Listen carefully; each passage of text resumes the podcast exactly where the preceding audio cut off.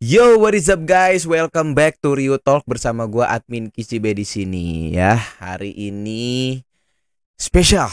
Kita bakal ngebahas Tokyo Revengers. Wih. Aduh. Eh gua sedikit impress terhadap Tokyo Revengers belakangan ini walaupun animasinya agak sedikit jelek ya. Tapi nggak apa-apa lah ya, kita menghargai. Eh, Oke, eh, bagi yang mungkin followers Ryunime ya, yang ngikutin reels gue waktu itu di Instagram, sekarang udah sekarang udah kehapus karena adik gue bilang muka lu terlalu jelek bang untuk eh, berhadapan di reels gitu. Mungkin sebagian udah mengikuti kalau gue sering banget, nggak sering banget, tapi sekali-kali ngerosting Tokyo Revenger. Dan ya benar, gue bukan yang nggak suka, tapi nggak serk aja ngeliat Tokyo Revengers atau mungkin karena fandomnya ya. Gue suka banget kok. Manganya gue gue baca. Ya tapi ya udahlah. Oke kita bakal ngebahas Tokyo Revenger ya. Eh pertama-tama kita pertama-tama gue kasih tau dulu Tokyo Revenger tuh anime apa. Tokyo Revenger itu anime tawuran yang berkedok time travel. Time travel sebatas itu aja gue ngasih tau lu ya sisanya ya tentang banyak sekali masalahnya. Dan semua masalah itu terselesaikan oleh time travel. Oke? Jadi ya udahlah, itu definisi definisi singkatnya Tokyo Revenger seperti itu. Eh yang kedua, eh sorry yang kedua lagi. Selanjutnya, eh gue pengen ngebahas seberapa besar pengaruhnya Tokyo Revenger di dunia nyata apalagi di Indonesia. Jadi gini, kalau misalnya Tokyo Revenger itu benar ada, tapi lokasinya di Indonesia, apa yang terjadi? Oke, yang pertama sudah pasti warga sangat resah terhadap beberapa geng. Uh, gue, secara pribadi, ya, gue pernah sekolah dan gue pernah nggak pernah tawuran tapi di mata gua gua ngelihat tawuran itu benar-benar terjadi. Dan itu setiap hari Jumat. Setelah sholat Jumat. Oke? Gua nggak mau ngasih tahu gua pernah SMK di mana tapi mungkin salah satu followers Ryunime yang tahu gua pasti tahu lah gue sekolah di mana. Uh, jadi gini. Ini bener-bener sangat bikin resah warga ya jadi gue sendiri ngelihat dengan mata gue sendiri tawuran itu setiap hari Jumat setelah sholat Jumat. Dan masalahnya nggak kelar-kelar. Masalahnya tahu apa? Masalahnya adalah eh uh, soal satu orang yang mempunyai masalah personal kepada musuh kepada musuh ini musuh sekolah gua udah itu aja. Setelah itu akhirnya ngajak mereka berantem. Dan akhirnya ngajak rame-rame tawuran segala macam yang paling meresahkan ya warga sebenarnya. Akhirnya para warga juga ngikutin nggak ngikutin tapi juga ikut-ikutan untuk menyelesaikan perkara tersebut. Dan pada akhirnya ya tawurannya selesai tapi yang apa? Akibatnya besar sekali. Akibatnya bisa karena ada beberapa rumah warga yang rusak ya. Terus ada uh, terus lalu lintas perjalanan terganggu. Karena di di Indonesia kalau tawuran itu di jalan raya bos. Bukan di gangan-gangan. Mungkin di gangan-gangan dulu pertama. Baru habis itu uh, lari ke jalan raya biar lebih luas tawurannya. Nah itu meresahkan warga sekali. Dan yang kedua kalau misalnya Tokyo Revenger ada di Indonesia wih Jakarta Revenger ya jadinya uh, kemungkinan polisi bakal selalu ada di sekitar sekolah untuk jaga-jaga gitu.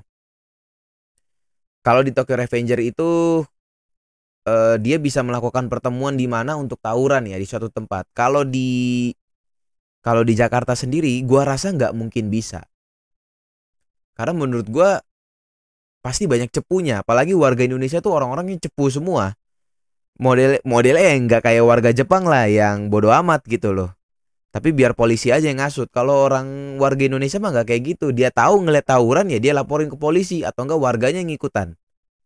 Ya kayak gitu modelnya. Jadi kayak kayak misalnya uh, Toman lawan Mobius di parkiran di parkiran mobil itu nggak akan pernah bisa di Indonesia. Pasti warganya juga ikut di situ. Ya orang mobil mereka hancur. ya kan? Nah, itu itu nggak akan pernah bisa dan akhirnya polisi bakal terus berpatroli setiap saat. Jadi kerjanya po kerjanya polisi itu bukan nangkepin orang jahat tapi patroli supaya nggak ada anak sekolahan yang tawuran. Berat kan? Nah, itu yang terjadi kalau misalnya ada Jakarta Revengers. Nah, yang ketiga, peran orang tua dan peran sekolah. Ya. E, peran sekolah akhirnya tidak ada di sini. Peran orang tua juga tidak ada. Kayak misalnya, mah aku pergi sekolah ya, padahal sebenarnya nggak sekolah. Dia ngumpul di ini base camp namanya. Ya, base camp namanya ya. Kalau di Toman kan base campnya keren ya. Ada itunya apa?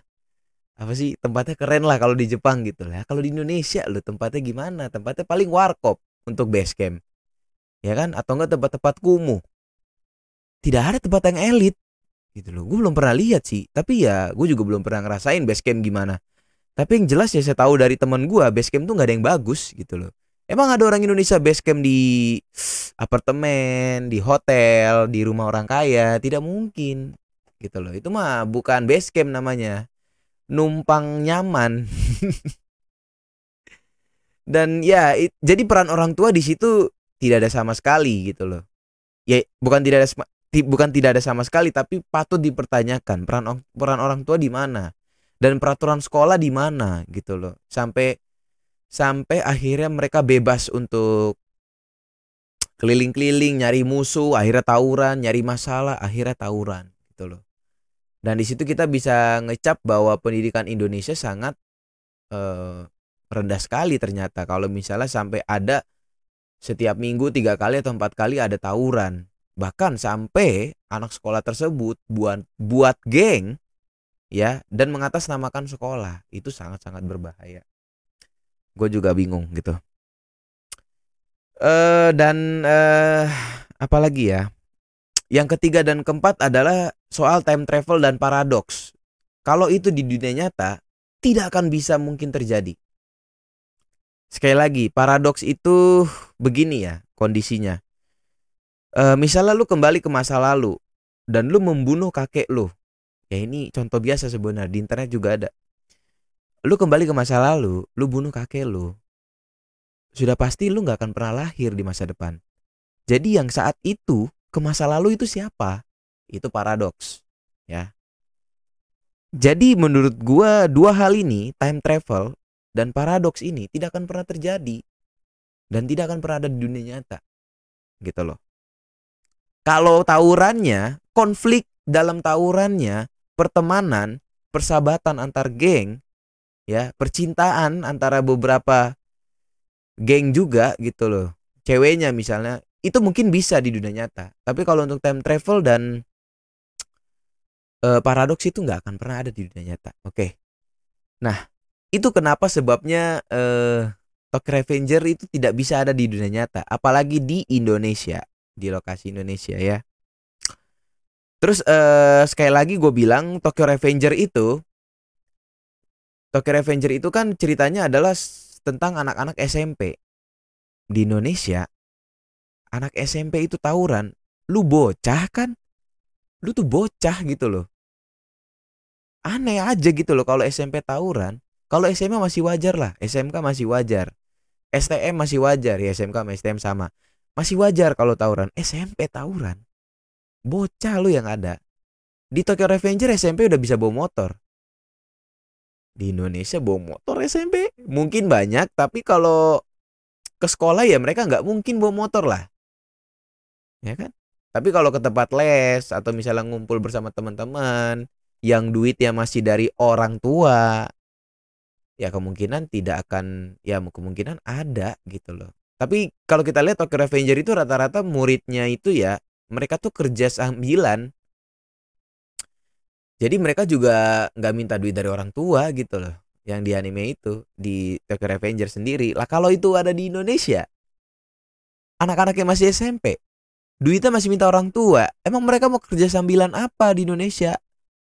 Masih manja begitu? Jadi nggak akan pernah bisa Tokyo Revenger ada di dunia nyata, apalagi di Indonesia.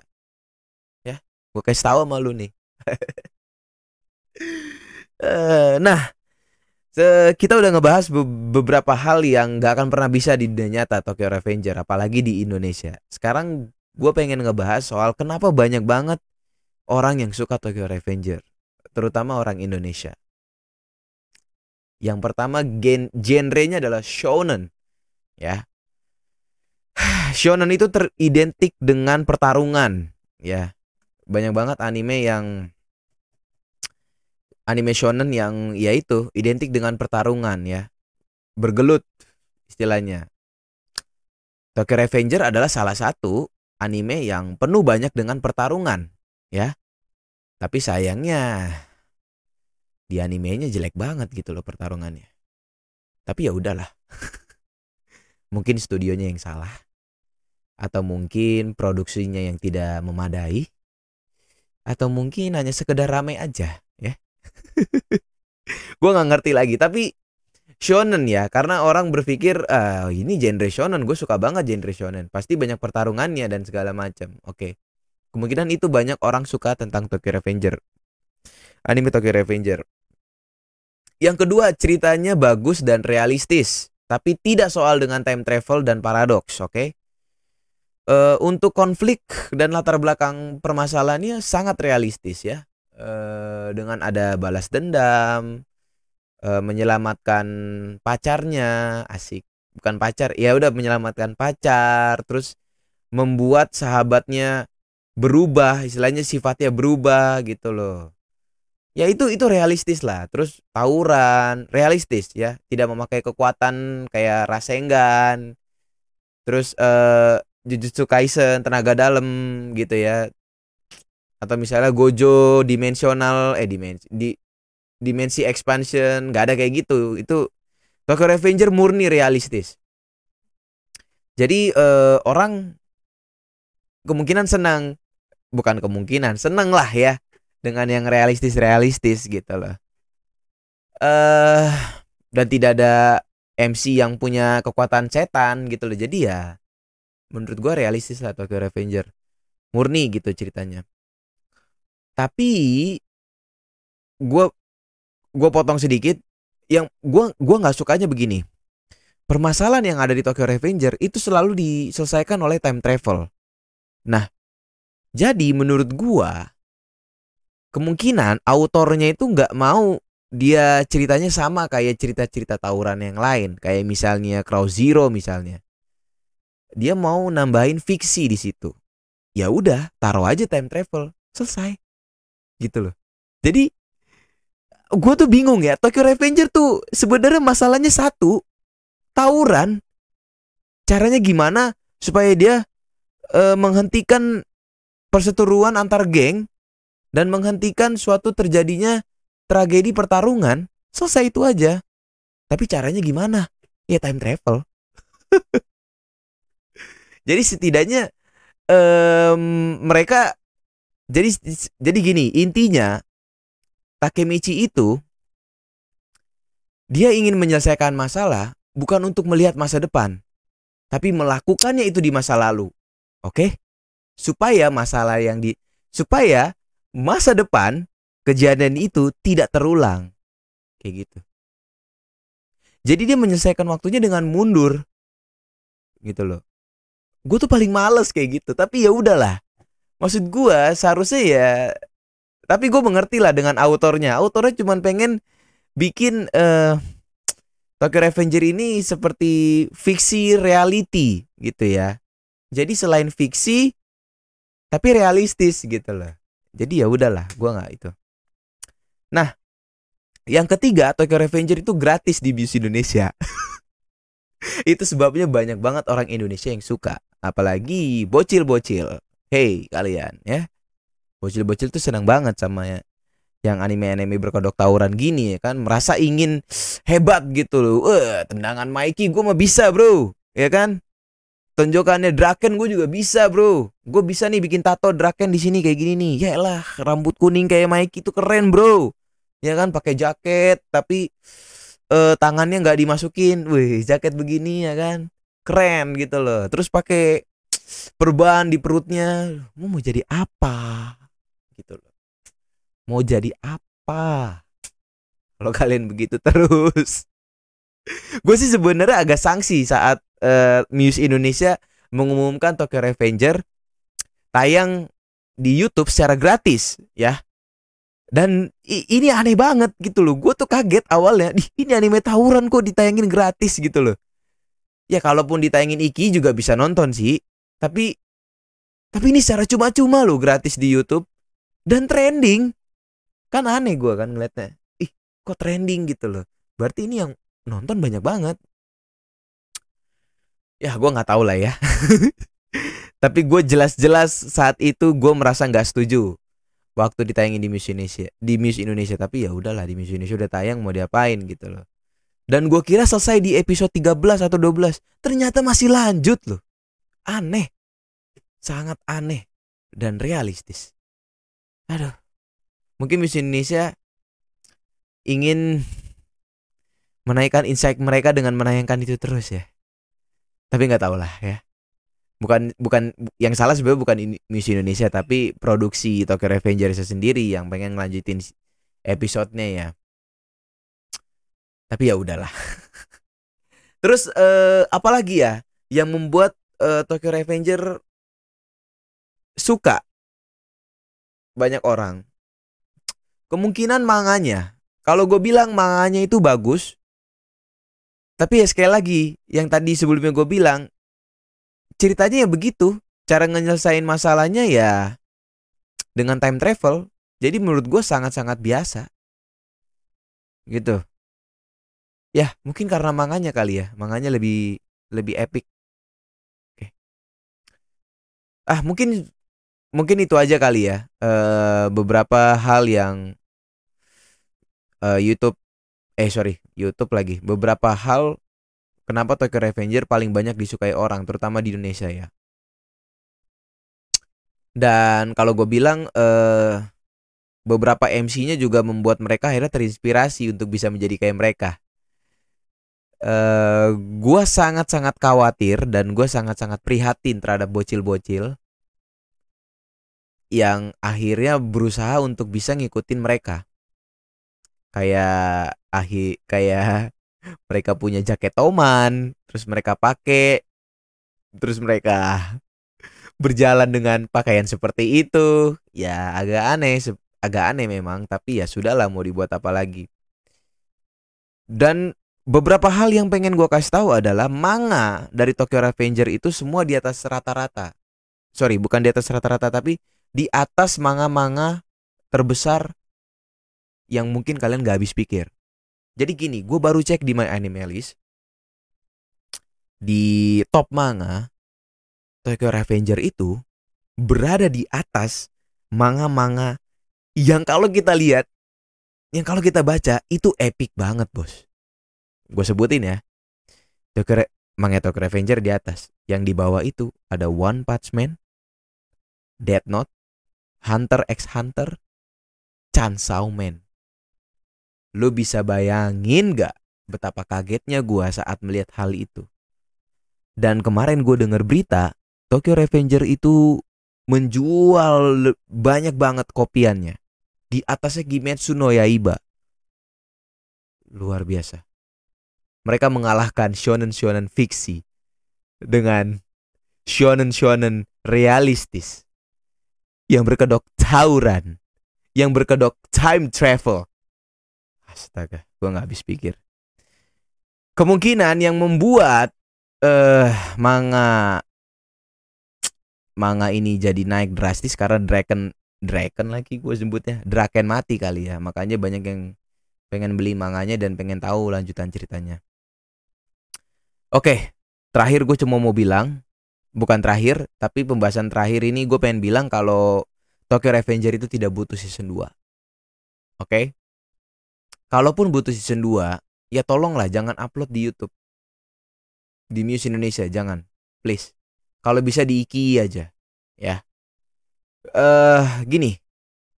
Peran orang tua sangat penting sebenarnya.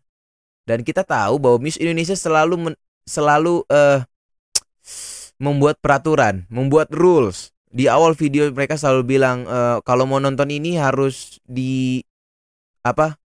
Disampingi dengan didampingi sorry, didampingi orang tua dan orang yang lebih dewasa. Sekarang gue tanya, apakah mereka para orang tua tertarik menonton Tokyo Revengers? Tidak tertarik. Anak Anda yang tertarik, Bu. Pak. Hei kalian. Jadi menurut gua itu tidak akan mempengaruhi. kalau dilarang iya, bisa. Tapi kalau didampingi uh, mungkin, gak mungkin. Menurut gua nggak, aduh sorry, gua nggak sanggup kalau ada Tokyo Revenger season 2 dan ditayangin di Miss Indonesia. Karena sekali lagi tidak bagus untuk anak-anak yang di bawah umur. Oke? Padahal sebenarnya ceritanya di Tokyo Revenger itu semua di bawah umur yang ikut tawuran. Dari mulai S dari mulai SD udah bisa bawa motor, udah bisa maling motor SD, SMP udah bisa tawuran, gedenya mau jadi apa? Gedenya jadi apa? Mafia. Pembunuhan segala macem, main asal tembak. Wah! Apakah itu baik untuk anak Anda? Tidak baik, ya. Gua kasih tahu, tidak baik untuk anak Anda. Jadi kalau gue bilang Tokyo Revengers itu tidak butuh season 2 Ya kalaupun butuh season 2 tolonglah Tolong. Oke Miss Indonesia. Tapi mau gimana lagi ya? Gue bukan dari orang Muse-nya. Karena kan itu semua ber Karena kan itu semua berdasarkan koordinasi dari Muse Asia ya. Kalau Muse Asia tayangin Tokyo Revengers sudah pasti Muse-Muse cabang lainnya bakal nayangin Tokyo Revengers. Jadi kita juga nggak bisa ngebantah. Tapi gua harap sih tidak akan ada season 2 itu lebih baik dibanding ada season 2 oke kali ini pembahasannya panjang banget ya soal Tokyo Revenger doang. Tapi sekali lagi guys gua sangat menghargai uh, karyanya autor Tokyo Revengers dan animenya. Walaupun memang visualnya agak sedikit jelek bla uh, seraya episode tayang dan ke, kalaupun memang ada season 2 ya studionya diganti lah ya, jangan itu lagi. Ya udah. Gitu aja dari gua. Thanks for watching.